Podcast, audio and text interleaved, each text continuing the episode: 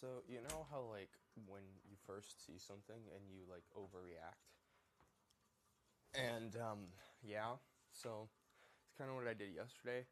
I watched it again with fresh eyes, and I have to come to facts that it's not horrible. It's the fact that I recorded my main video in like 30 frames, and the clips I use are mostly in 24.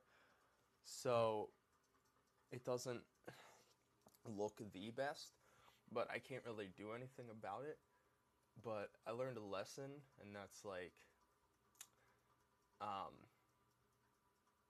well, the stu- here's the stupid thing, right? Like, I had no clue what clips I was going to use until like the editing phase. So, what did I learn from this? Hmm. What did I learn from this? Honestly, I'm I'm trying to figure out because I could have filmed the main video in 24 frames and that would have saved me a lot of hassle, but I didn't know that they recorded their videos in 24 frames because it didn't look like it whatsoever. So, like, hmm.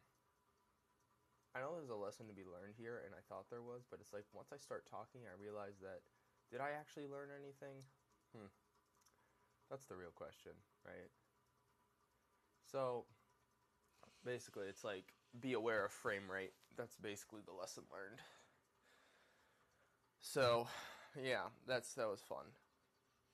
But I mean, honestly, I don't think a lot of people will notice or maybe they will. I don't I don't know how how much people notice when it comes to that kind of stuff. But yeah, like I don't anyways, um got to go do stuff now, but just when you're making videos, frame rate is very important, and if the frame rate is not the same all the way across the board, it looks, it looks a little wonky. That's that's really the lesson. Okay, bye.